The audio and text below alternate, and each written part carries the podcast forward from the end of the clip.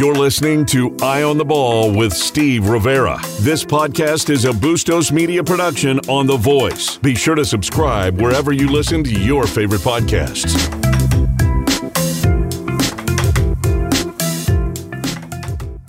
Good afternoon, everybody. Welcome to Eye on the Ball here on 1030 The Voice. I'm your host, Steve Rivera. Welcome to Monday, the first day of the week and the shows. Uh, Tom Callahan, how you doing? Not too bad, Steve. Not too bad. It's a Monday afternoon. We get to talk a little sports, so how bad can it really be? That's true. It's like a Monday, Tuesday, Wednesday, Thursday, Friday. Friday, I'll stop there. I need a break on Saturday and Sunday. but uh, I know I know the answer to this question. At least I think I know. Did you watch uh, the Michael Jordan stuff yesterday? So I didn't. Um, no, of course I do that. I yeah, that. it's it's tough because right now, I mean, with everybody doing the belt tightening thing, and and I haven't had cable for a while. I seriously Oh, okay. did consider the ESPN Plus thing and the, the streaming and whatever, and it's just. I just can't justify the money on it right now. I know it's the hottest thing going, but man, I just no, no. need to put the money other places. I totally get it. I, I didn't know that was the issue, but I get it. Totally get it. You could always come and live at the Rivera compound. That's good. the compound. I love how you make that sound like there's giant gated walls and 12 buildings and no, I like it. The no. Rivera compound. No, I ha- no, no, no, not at all. You just put you with the chickens and the hens and all that. You'd have to cut the lawn. Hey, uh, good to hear from you, Tom. Uh, thank you for being here. Uh, good show today. I hope I have uh, Michael Lev of the Arizona Daily Star on at six fifteen. We'll talk about yesterday's NFL draft, what it means in the grand scheme of things for Arizona football. Nothing at all. They're bad. Um, uh, and just the players that were were not drafted that eventually signed uh, with teams uh, over the last couple of days, uh, including Khalil Tate. But we'll talk about that uh, on the other side of the break. Do you have any sense of what you want to talk about with that, uh, Tom?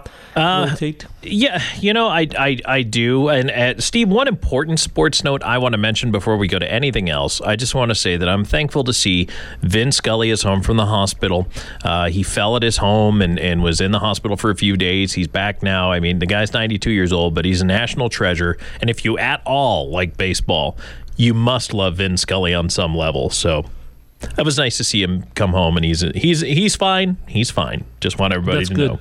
That's good to know. As you know, we had uh, Francisco Romero on the show maybe two weeks two weeks ago, and he said he started doing his baseball announcing, learning, and all that stuff uh, because of Vince Scully down in Douglas, in Mexico, uh, or down in Mexico. That was the only guy he could hear. So that's what he wanted to be when he grew up. And guess what he does? He does exactly that. Cool. That's good to know. I did not see that in the news. Although I did see that baseball could be coming back some in some form uh, in a couple of months. Uh, get 100 games in, 80 to 100 games in before the season. And um, maybe we'll have some baseball. Whether fans are able to attend, that's another thing. But uh, like you said, I think you just told me uh, in South Korea they're playing. They are playing. And actually, I just discovered uh, today while I was kicking around on the interwebs uh, two things. Cape Cod League. Uh, domestically has canceled their season, but elsewhere, baseball is still going. Taiwan is playing in empty stadiums as well. So um, th- there are baseball games being played in front of, of empty stadiums, which, I mean, probably isn't the ideal situation, but you know what? Uh, some of the Asian leagues are full steam ahead right now, and, and I bet you it's a tremendous welcome distraction for the folks who are, are dealing with the same thing we're all dealing with. This is a global pandemic. Yeah, no question. In fact, uh, you you saw that more and more cities, states are loosening their grip on the uh, the rules, and they're letting people out and being close. It's funny when you're on first. I'm I'm the first baseman. You're on first. I think I'm going to give you a six six foot lead. I'm not going to hold you on. Do you uh, you have to, don't you? Is isn't that you have to give me a six foot lead? Take twelve if you want. Take twelve. I'm not staying there talking. And your first base coach has got to get really good at catching all of your extra gear. Guys who come out of the batter's box now, it's like they're wearing a suit of armor and they have to like take all of it off when they get to first base. Here, here's this mantle and this cuff and this glove and this helmet and this face shield and this it's just it's amazing the body armor these guys are wearing now to hit. And no more no more uh, spitting on the baseball field. Yeah. That would be a hard one for me, just uh, probably TMI, but I, I'm a career spitter. That's that's what I do. I'm used to it. So yeah, well, now I know I will never get back near your uh, your mic when I get back into the uh, th- office. there you go. Yeah, no, that's that's an allergy driven problem. I thought Arizona, come to Arizona. They said no more allergies. They said they lied. They lied. Now you get the mesquite trees and you're done. Ugh, they're just different allergies. I'm allergic to everything. Yeah. So let's talk. Let's see. We got Michael Jordan. We got the NFL draft. We have Arizona basketball still going after some recruits. They'll have to. They failed in getting a couple of other guys that have chosen to go to North Carolina. That's not a shock. Uh, but Sean Miller's uh, uh, slowly but surely getting his guys for next year. Uh, nothing on the NCAA front. That won't happen until June, if anything happens at all, at least at the very earliest, because the NCAA has said they're not doing anything with any of those investigations until June. Uh, so here we kind of sit and wait, sit and wait. I'm getting old. I used to be 25 years old, Tom, before I had this show.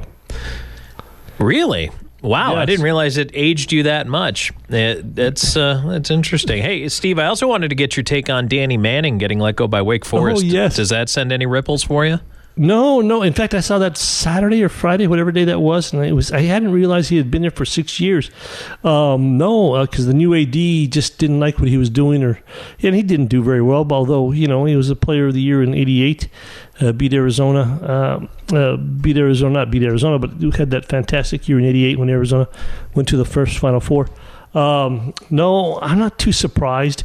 If you're not playing for the AD that hired you, it's very difficult to land or stick because of uh, well, he's not your guy. Yeah, Um, and you see it all the time. If he's not your guy, you're not the guy.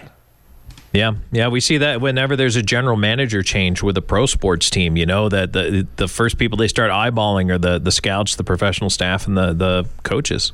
Yeah, no question. And and sometimes it works out, sometimes it doesn't. Um, so we'll see. Uh, I found that not. It's interesting because when you're in a you're in a downtime with basketball, really not the major issues.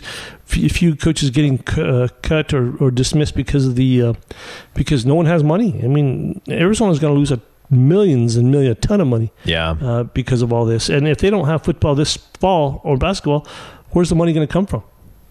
Yeah.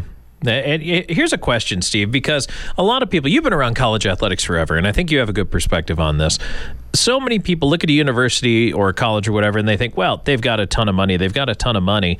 But how much do they rely on the athletic programs to really have that money coming in? And do they realistically have a ton of money, or is it kind of like those people who are paper millionaires who are like, well, all my money's in the market? That's exactly what it is. People think, well, you have all this money to spend. We can pay. Well, that's where they come up with the pay the players. They have no money to pay the players. And if you pay the, the football players, basketball players, you're darn well you're going to have to pay the women uh, because it's that Title IX thing. You pay them, you got to pay us. Uh, no, TV money goes so far. Attendance is part of that, concessions and, and all that. And if you don't have well attended games, where's the money coming from? and that's where Arizona's at in football, at least, which should be the the crown jewel of the sports in, in a program, and it's and we know that's hardly the case. Arizona men's basketball is that the crown jewel, although it needs to it doesn't bring in what football does. I, I'm saying that I don't think I'm talking out of my out of my butt when I say that, uh, and you know we, it hasn't had the attendance as it has in the past. Right. we talk about that often. Yeah. Yeah, it, Yeah. it's it's definitely not what it used to be. No. Hey, uh, Tom, let's take a quick break, get a hold of Michael Lev, and talk more about all this stuff on the other side. Hey, welcome back to Eye on the Ball here on 1030 The Voice. I'm your host, Steve Rivera, and now in with me, Michael Lev of the Arizona Daily Star. Michael, how are you? I'm doing okay, Steve. How are you? Fine, thank you. Hey, you've been a busy, busy guy following former uh, football players from the U of A uh, in the NFL or trying to get to the NFL, talking a lot about, uh, in addition to that, you're talking a lot about maybe the U of A and what's next with the football program.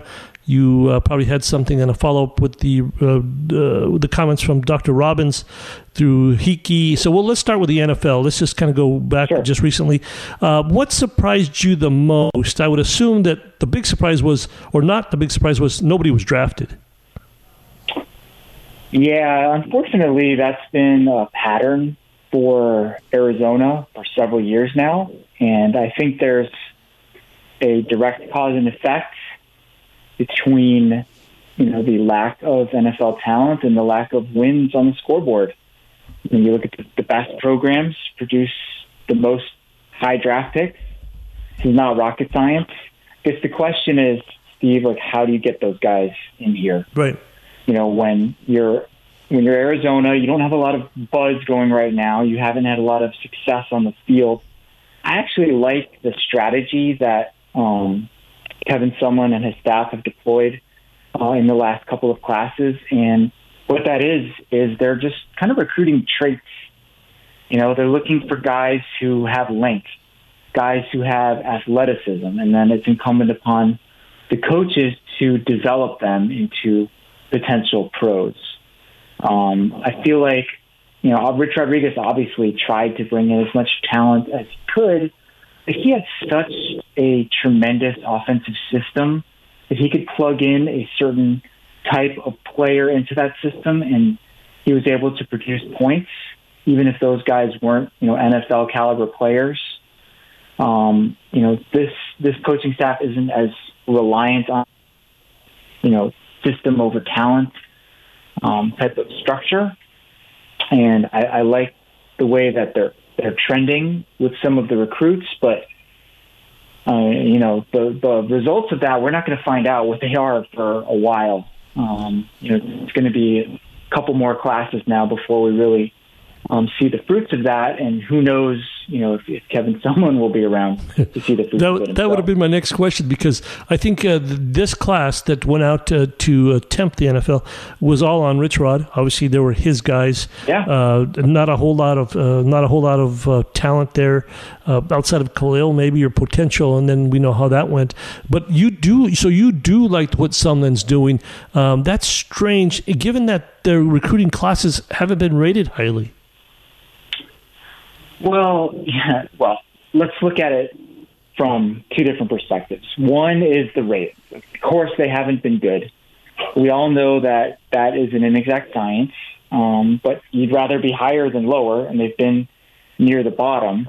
Um, I, I, he hasn't expressed this publicly, but I mean, I get the sense that he's been kind of frustrated, you know, maybe by the lack of success that he's had, particularly in the Phoenix area, where you know he was able to go in as the coach of Texas A&M and get some, you know, highly um, touted guys um, to go and play for him. So that's one way of looking at it. The other way is, okay, let's say we can't get those elite guys. What can we get? You know, maybe we can get some guys who used to be basketball players, who love football, who might be really good down the line. Just they just don't have, you know, the specific, you know, football skill set now. You know, two of the front seven players that they uh, added in the 20 class uh, late in the going, um, Chantrell Key and Paris um, Shand, they're both basketball players who are relatively late comers to football. Um, that's the kind of thing that I was talking about that, that I like as far as what they're doing. Um, they're they're taking guys who have you can see there's some potential there if they're able to put it all together. But of course, there are a lot of ifs associated with that. Can they develop? Will they stay healthy? Will they put the work in? Do they finally have the right coaches to develop those guys? And, and when is it all going to happen? Um, those are those are legitimate questions. Um, and, and no, I don't disagree with you on that. Yeah. Yes, okay, yes, I don't disagree with you on that. Let's go. Let's go to the three individuals that were out there: uh, Whitaker and um, JJ, and then um, and then Khalil. So uh, Whitaker, good chance, good chance, and you know, good good for him. He he landed in a spot. What are his chances? Yeah, I mean, I think Arizona is a good spot for him. Um, you know, the Cardinals are one of the teams that would pretty regularly have a scout at Arizona games. It's obviously you know easy to get from um, you know from Phoenix uh, to Tucson, um, so they know him. Um, the position of need for them, I think those are, are positives. Jace is a really smart player. I remember someone told me that he was basically like having another assistant coach um, on the field, um, and that's obviously great. I am a little concerned that he just doesn't have any top end or elite physical traits, whether that's speed, athleticism, size, you know, all of those things. He's going to really have to rely on being smart, you know, having technique, um, thinking several moves ahead, um, you know, those sorts of things to to make it um, in the league. Reminds me like a little bit of Levi Wallace.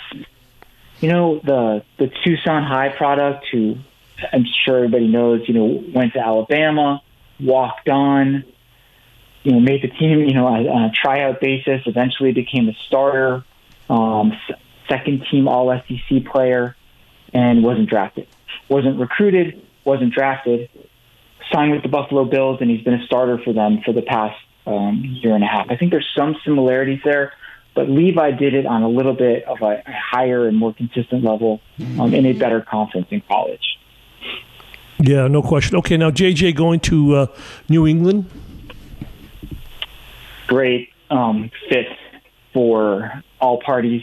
Um, JJ again, extremely intelligent, extremely hardworking, no nonsense, all football all the time. I mean, that's that's an ideal fit for the Patriot system. Um, you know, obviously lacking in size, right? Measured a little bit over 5'5", 185 pounds. That hurt him in the draft process. Um, running only a 4.61 in the 40 at the combine hurt him in the draft process. We have seen players of similar dimensions make it in the league, but usually those guys run in the 4.3 or 4.4 range, and they have that you know, elite breakaway speed. What JJ brings, though, is quickness, lateral agility, and, and excellent skills um, as a receiver out of the backfield. That has been um, a staple of the Patriots offense. You know, throughout the Tom Brady era, who knows what that offense will look like exactly uh, now that Brady is in Tampa. But um, I just see a perfect marriage there uh, between you know what Bill Belichick likes likes to promote in his program and what um, J.J. Taylor brings to that program. Yeah, no, and, he, and he's a smart, good kid. You you hope that these kids like him um, get that opportunity and can shine or do do something to get a job like that because he is a good kid. Yeah, and what I can you know what I can safely say about both him and Jace Whitaker is that they got the absolute most out of their ability um, while they're at Arizona. You know, aside from you being hurt um, on occasion, you know, um, they maximized their their potential. I feel like when they were here. Right, right, right. Now let's go to the uh, the last one, Khalil Tate, a guy who who to you, to me, to everybody who would listen, to you more than anybody. I'm not going to play anything but quarterback. I'm not going to play anything but quarterback. That may not be the case now. Doesn't look like it, right? Um, it came as uh, it's it's just really interesting when you look back at this this last four years of Khalil Steve. Like you could almost frame um, the the pivots or like the the the, the U turns in his career, the sharp turns in his career with two tweets. Uh, one uh, was tweeted by Tate himself. You know, I didn't come here to run the triple option. right. That's right. when you know we were reporting, and um, we had you know very good authority on this. That you know Arizona was zeroing in on Ken Niumatalolo uh, to be their head coach. He was he was of course the coach at Navy, where you know at the service academies you pretty much have to run the option in order to compete. Um, that may have precipitated a whole string of events that brought in a particular coaching staff, you know, with whom Khalil didn't necessarily mesh um, as well as everybody thought. And then this tweet that was sent out by the Philadelphia Eagles on Sunday, you know, we have signed Khalil Tate, you know, wide receiver Khalil Tate um, as a free agent. Um, you know, that's that's the latest twist in a career that I, I just sort of find endlessly fascinating. I'm sure you do too. Um, it looks like that they're going to move him to wideout and see what he can do there. Um, story just went up on our website um, about you know the challenge that he challenges that he's going to face. Um, I listed a bunch of other guys who have done it. They've either you know made it as receivers or return specialists or gadget type players. You know, after primarily being quarterbacks in college. Um, as we know, elite athlete, tremendous speed, um, good size for a receiver, um, breakaway ability, tons of talent. You know, does he have the work ethic, the patience, the determination, the willingness to put in the time that's going to be necessary um, in order to succeed at that position? I, I don't know the answer to that. Um, I certainly wish him the best in that regard. Um, but, you know, he's probably going to face some setbacks and some adversity along the way, and it'll be really interesting to see how he handles that. At what point did you come on the scene in covering the team? Was he a freshman? Was he a sophomore? Uh, yeah, I arrived in December of 2015, and he arrived in January of 2016. Okay, so, So let me just—I don't play—I'm not a doctor. I. I'm not a doctor. I just play one on the radio. Uh, and I don't know if you want to believe with me or agree with me. Um, I think that, you know, he came on the scene almost as a punishing, punishing uh, quarterback. He loved contact. He would initiate it on many times. He had that great month. And then he got hurt a time or two, maybe more, more serious than we ever knew or ever thought. And he decided, you know what? This is too painful for me. I'm going to stop getting hit. So I'm not going to stop running. I don't want to run out of bounds. I'm going to do all this. And do you think that was part of it? I think it was part of it, uh, for sure. I mean, I, I can't put myself in his or any football player's shoes. I've never played tackle football. I would imagine that it hurts quite a bit when you get hit a lot or when you suffer those sorts of injuries. So it's totally understandable. Um, and th- I said many, many times, like this sport is not for everybody. Um, it's extremely tough. We know what it can do to your body and or your brain. Um, it is the sport where the ratio of practices to games is skewed Yeah. the most um, in favor of practices over games. So yeah, I think that's definitely a part of it. And you know, psychologically, mentally, I don't know know where his head was at over those final Yeah. two seasons at Arizona. Hey, welcome back to Eye on the Ball here on 1030 The Voice. I'm your host, Steve Rivera. And in with me, Michael Lev of the Arizona Daily Star. We, we were cut off at the end there for Khalil Tate. Um, I still think that because of his ability and his athletic ability, they could find some place for him, whether the practice squad or, or just get him kind of prepared for the future because his talent is undeniable. We know that. Uh, it's just, like you say, it has to be kind of processed and and uh, he has to kind of take it more seriously. Yes. Yeah, I agree. I mean, more likely than not, especially with you know the way this off season is setting up with you know no OTAs, no rookie mini camps, he's probably going to have to start out on the practice squad. Um, as I noted in the story that uh, we put up um, just a little bit ago, Greg Ward Jr. was a quarterback at Houston. Uh, was signed by the Eagles in 2017, and it was just like uh, you know, a roller coaster ride for him. You know, signed to the practice squad, released from the practice squad, signed to the practice squad. Wasn't until two years later, you know, after a bunch of injuries, that he became a part of the Eagles' um, receiver rotation. So it's going to be a long, hard road. Uh, he has all the tape, has all the ability in the world um, to get this done. It's just a matter of how badly he wants it, and that's what it's going to come down to. And it kind of already, kind of always has um, for him because when he's at his best, you know, he can be dominant, and when his mind and body aren't quite right, you know, he's he's just ordinary. Yeah, no question. Uh, go- going back to the overall, this probably be the last question. You came from uh, L.A., covered USC, uh, a known football program, maybe not as known as it used to be. Uh, but I think I may have asked you a question like this before. I was reading on Facebook by a lot of the fans who kind of just are fair weather fans. You know how Tucson is fickle, whatever. They said, "Oh, what an embarrassment to have no people or no players drafted in their draft," and it's been the case for some time now. And and I'm thinking these fans don't exactly know who they are, do they? Uh, they're not. Uh, this is not uh, Michigan. This is not Oregon. This is not Alabama. This is who you are. Uh, am I off? Um, I would say maybe a slight. Here, here's how I would say. it. I wouldn't expect Arizona to have seven or eight or twelve players picked in the draft, which is what we see from Ohio State, Clemson, Alabama. You know, Michigan even I think had ten players picked um, um, in this last draft. But is it too much to ask for there to be two or three per year?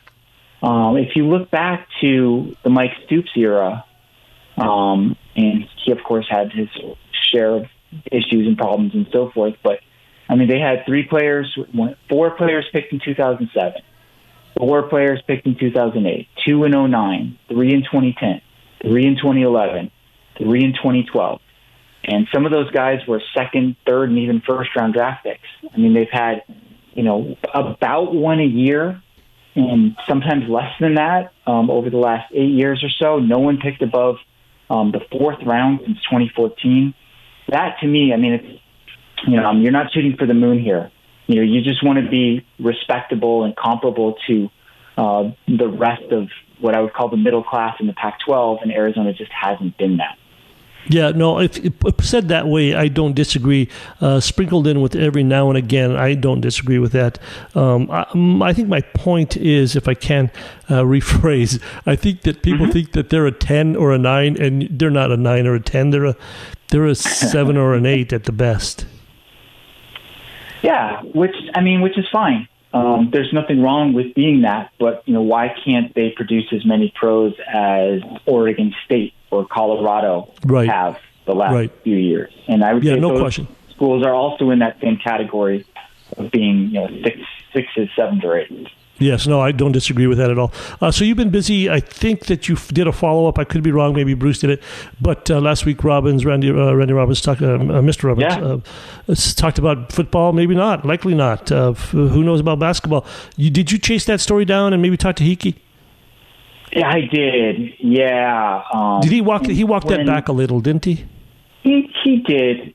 He did. Um, and but this is obviously an unprecedented situation. No, real, no one really knows what is going to happen. No one has any firm answers. And I think Dave's stance was we're not eliminating any options at this point. Um, and I, the reason that that's the case is that football is so important to the economic engine of college sports.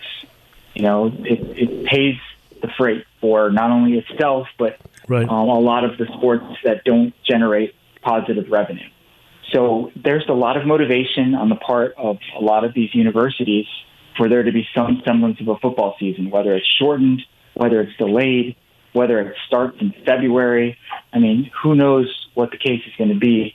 And I, I think that um, the University of Arizona PR department might have felt like, you know, um, Dr. Robbins took things a little bit too far. I mean, if you read the entirety of what he said, if you listen to you know the whole um, interview, I mean, he wasn't definitive about anything. It was really kind of more like his opinion or his take on where mm-hmm. things stood. But when ESPN, you know, com picks up on it and they put a certain headline on it, it looks a certain way. Um, so, you know, I, I think that you know, there's certainly merit to what Dr. Robbins said. He's a university president. He's a medical doctor. He knows a lot about this uh, coronavirus than a, a, lot of us do. But I also think that um, there's a lot of merit to what's kind of coming out of the athletic department specifically, and that is that they're not ruling anything out. Um, they're keeping all possibilities open, and they're extremely motivated to have a football season this year. Yeah, and you can never live without hope. And right now, it's still early enough to have hope. I think we'll know what. Mm-hmm. Do you get maybe two months by the end of June, middle of June? We should know. I, maybe. I mean, who knows?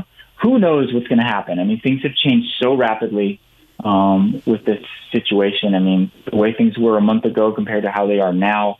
True. Who knows what you know things are going to be like a month from now? There is a certain point where I'm sure they're going to have to start making decisions. I saw a report today where um, it was decided that you know football teams would need about six weeks to prepare um, for the start of the season, which makes a lot of sense, especially when you consider uh, that they haven't had the usual you know off-season conditioning program um, to go through. I've seen a lot of reports where schools are saying, "Yeah, we're planning to have our students here um, for the fall semester." If that's the case. If the students can come, stands to reason that the student athletes um, can, can do their thing as well, with, of course, a certain different set of rules and restrictions and so forth.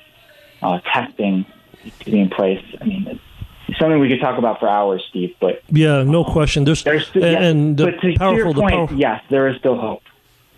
Yeah, yeah. Well, they, they, if you have that, you have a lot of things left. The funny thing about it, they talk about football and they talk about basketball, but no one talks about the minor sports and how that could trickle, you know, trickle down. You you have your baseball program that you cover, uh, the seniors possibly coming back or not. I, I in a softball team, those type of uh, those types of teams. No one talks about the volleyball team or some of those teams being affected for next semester as well.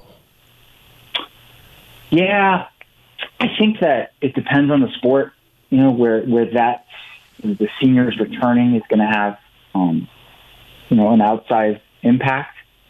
With baseball, usually your best players are gone after their junior year. That's the goal. You know, it's it's to get drafted. And to me, the, the bigger impact for college baseball is that they're going to shorten the draft this year from 40 rounds to as few as five, maybe 10. Um, there's a lot of guys taken mm-hmm. in that six to 12 round range who are probably going to end up back in college next year, whether they're incoming high school players or, you know, guy like, you know, center fielder Donta Williams, who kind of a rising junior this year and kind of put himself on the map. He's right on that border's edge. Um, it's going to create uh, something of a glut of talent um, in college baseball um, in 2021, but that's kind of a good thing. I think it's going to be a really high level of play, assuming that you know we're, we're everything is kind of you know back to normal-ish by then. We have a usual college baseball season. Another interesting thing, kind of a side effect of this that I saw. There was a report in D1Baseball.com today that some of the conferences on the East Coast were discussing a regional scheduling alliance as a means to save money. That also makes a ton of sense to me, Steve. There's no reason, you know, that Arizona should have to go to Penn State, you know, to play a three game series. If they can go to New Mexico or New Mexico State instead, it will require uh, a lot of changes to maybe some pre existing agreements, but from an economic standpoint, um, it, it makes it, there's a lot of logic to it. Yeah, no, no, I hadn't seen that. That's a good point. And right now, at least in the first couple of years, you'll need uh, to watch the uh, watch the wallet a lot, a lot in the next couple of years oh, because yeah. you're losing so much money. Oh yeah, I think we're going to see a assuming there's a season this year, and then which would make for an off season following the season. I predict we will see a record low number of coaches fired from football and men's basketball because schools are not going to be willing or able to pay those buyouts. Um, I almost think it buys an extra season for any coach who's on the quote unquote hot seat. And, you know, of course, we have one right uh, here in Tucson in Kevin Sumlin. Yeah, no, you, you, do. There's no question about that. I th- also think that the payouts and what coaches are getting might change, don't you? I can see that. Um, I mean, the market, you know, dictates what the market dictates in a lot of these situations. Um, but you know, I've seen people write and say that this you know, might be some sort of market correction. You know, obviously a, a strange set of circumstances leading to that change in college athletics, but um, I think there's a lot of self review going on right now, and there's a lot of conversations going on. Do we really need to spend this much money for coaches or this much money for facilities? You know, was the arms race kind of raging out of control? And do we need to rein that in a little bit? Um, right. Wouldn't surprise me at all if something like that did happen because there just is not going to be as much money um, available with the NCAA tournament having been canceled and, and the, the status of the you know, college football season up in the air. Yeah, no, there's so much change now. Uh, coaches, players, futures, things like that. Um, well, keep up the good work, uh, Mr. Lev. We'll talk to you soon. Thanks for coming on the show. Thank you, Steve. Appreciate it. That was Michael Lev of the Arizona Daily Star. Does a great job in covering the football team and the U of A sports. Uh, we'll take a quick break here, come back on the other side, talk to my guy Tom, and we'll finish out the season. finish out the season. That's what it feels like. It feels out the show. Hey, welcome back to Eye on the Ball here on 1030 The Voice. I'm your host, Steve Rivera. Good to talk to Michael Lev. Knows his stuff. Uh, very tempered in his in his presentation, isn't he, Tom? Uh, level-headed doesn't begin to cover it. He's very yes. considered. Very, right. you know, I feel like the words coming out of his mouth are well chosen and well, like he has intention behind everything he's saying. Right, right. No question. And me, I'm just saying, oh, no, but how about he? But sometimes, Steve, there are nuggets contained within that, and and it, our listeners know that. That's why they listen. That's true. You know what? Like you said uh, not too long ago, I've been with you. What? Almost? Uh, how long have you been with me? Ah, have we hit six months yet? I oh, we've had have. to. Yeah, we've had to. We, but you learned how to understand Steve a while back. Oh yeah, yeah. No, I didn't even need my, my translator app for that. I, I, I got right on board with the Steve. Yeah, you do. You so you sold your decoder ring. Uh, you know what? I decided that other members of the fan club could use it more than me, so. yes, give it to a few people because what the heck did he just say? I get it, I totally. But you know, we were talking about that before. Uh, U of A's up against it, and not like any other school. Of course, every school's up against it, given the circumstances of the situation we're in. Uh, but it's it's dire a lot of different places. If you're a coach and you're not doing well, well, COVID may have saved you and that is, I, I mean, not to be dire or macabre about it, but extremely accurate because now uh, although it hasn't saved some other people, some other people have been, uh, you know, unceremoniously dumped during this whole thing, regardless of the current situation. But you're right. I do think there are some people who will get a free pass for another season, um, especially in, in coaching hot seats.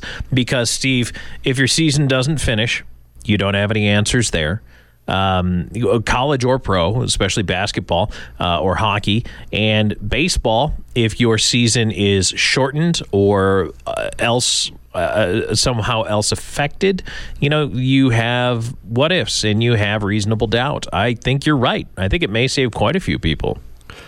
Right, and it's still early in the ball game to know um, what's going to happen. Uh, I know uh, you know the numbers when it first broke a month ago, and we were already in uh, in an isolation or quarantine. And people, well, the numbers aren't that big. Well, it's only the first or second inning, to use the analogy. Now we're still only like the third or fourth inning, and things are.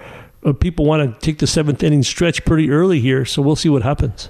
Well, and and that's the thing, Steve, is we've already been told to expect a late inning rally. Right. That right. you know, there's going to be two waves to this thing. So, are we getting to the the flattening of the curve of the first wave? I I mean, I don't know that, um, and I don't think we will know that until it becomes hindsight, and then we can say, oh yes, at this period in time, that's when things flattened out, and then we got to the backside.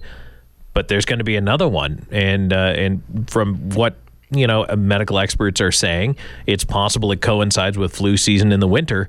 That could be devastating. It could be worse the second time around. Yeah, no question. But we don't know. We don't know. We don't know, and uh, we hope we don't find out. Uh, a lot of decisions to be made. Uh, I think, though, it's optimistic, though, that you're seeing people. Uh, you know, I'm not sure. You could be making the wrong decisions by going out, enjoying your life, or trying to figure out what you're going to do. Uh, but with teams uh, like the NBA, have we talked about the NBA? They're coming out but now they've delayed coming out for another week. So there's good signs, and then you kind of delayed signs. Right. And so this is uh, from uh, Adrian Wojnarowski on ESPN.com. It says they've uh, pushed back the original plan to allow players to re enter team facilities for voluntary workouts by a week until May 8th. But in the meantime, uh, I believe they're going to reconsider it again uh, in that period of time. Basically, they're saying we're going to wait and see what happens over the next couple of weeks. And so I, I don't know that one week's time is enough to figure out if once people are circulating again, if it's going to get worse or not. But, you know, that's hey, how would you feel if you're a player? Like, just to, to look at it from that standpoint, these guys make a lot of money to play a sport. Yes, they're competitive, but you can't tell me that some of these guys, especially there's some of them out there who have. Uh, other things going on, whether it's type 1 diabetes or autoimmune disorders, I mean, in the back of your head, you're thinking, man, I get paid a lot of money to play this game, but is it worth right. risking my health? Right, right.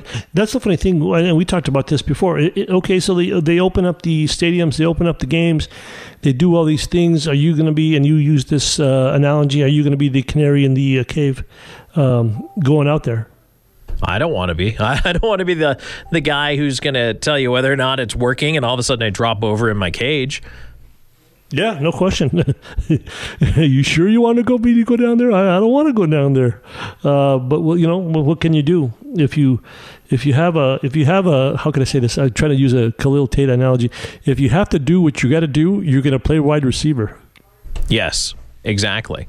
And, well, and there's your decision, Steve. I mean, a lot of people make personal decisions based along lines much like that. It's either your personal pride, and you can either try to maintain that and be a quarterback, or you can swallow it and have an NFL career, kid. Which one's it going to be?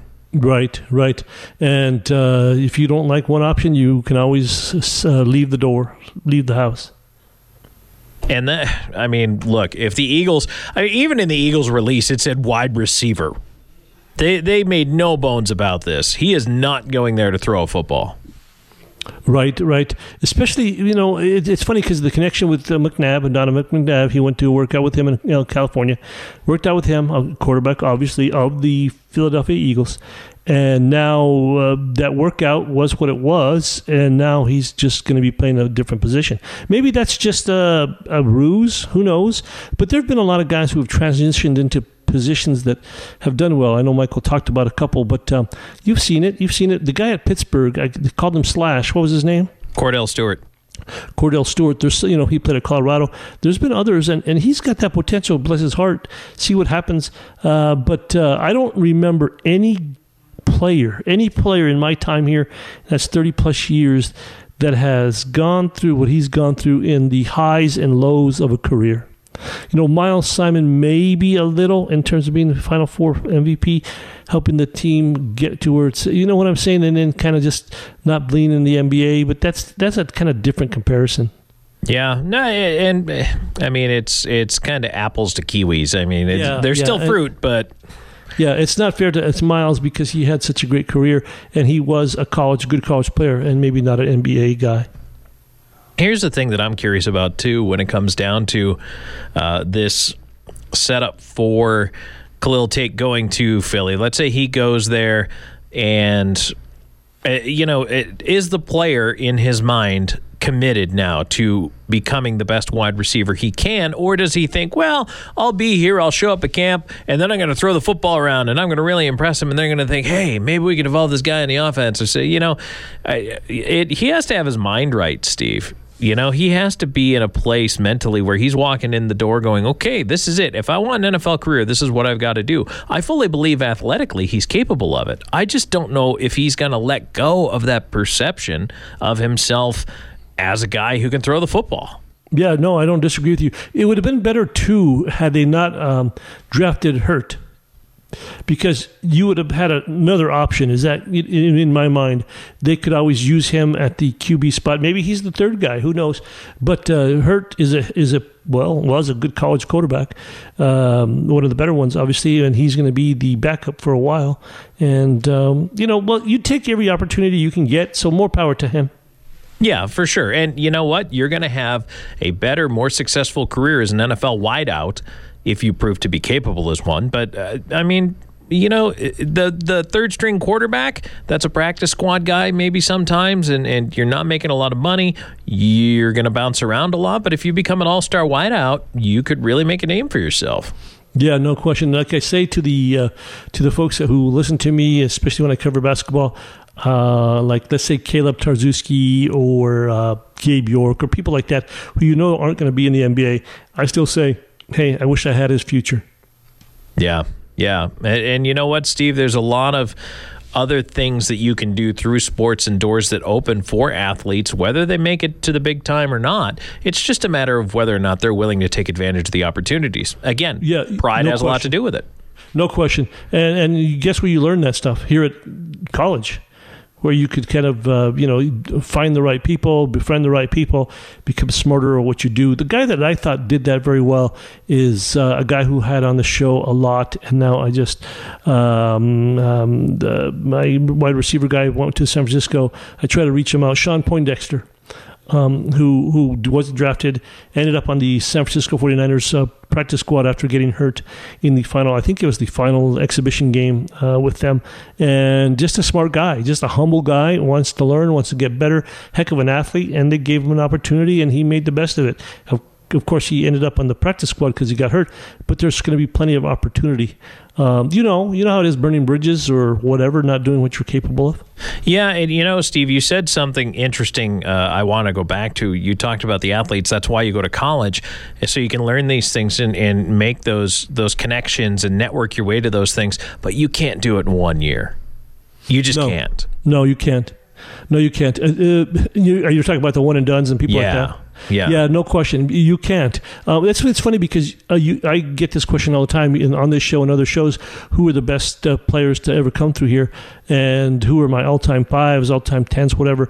And it's very rare, if if at all. I, I I can't remember picking out a guy who's been one and done because they haven't been here long enough to to gauge their career Sure. you know, like Aaron Gordon, heck of a player, unbelievable player. Had he stayed here, he would have been huge. Um, no, I can't put him on because he was here for what six months. Uh, DeAndre Ayton, same way. I couldn't do that because we all knew that he was very good.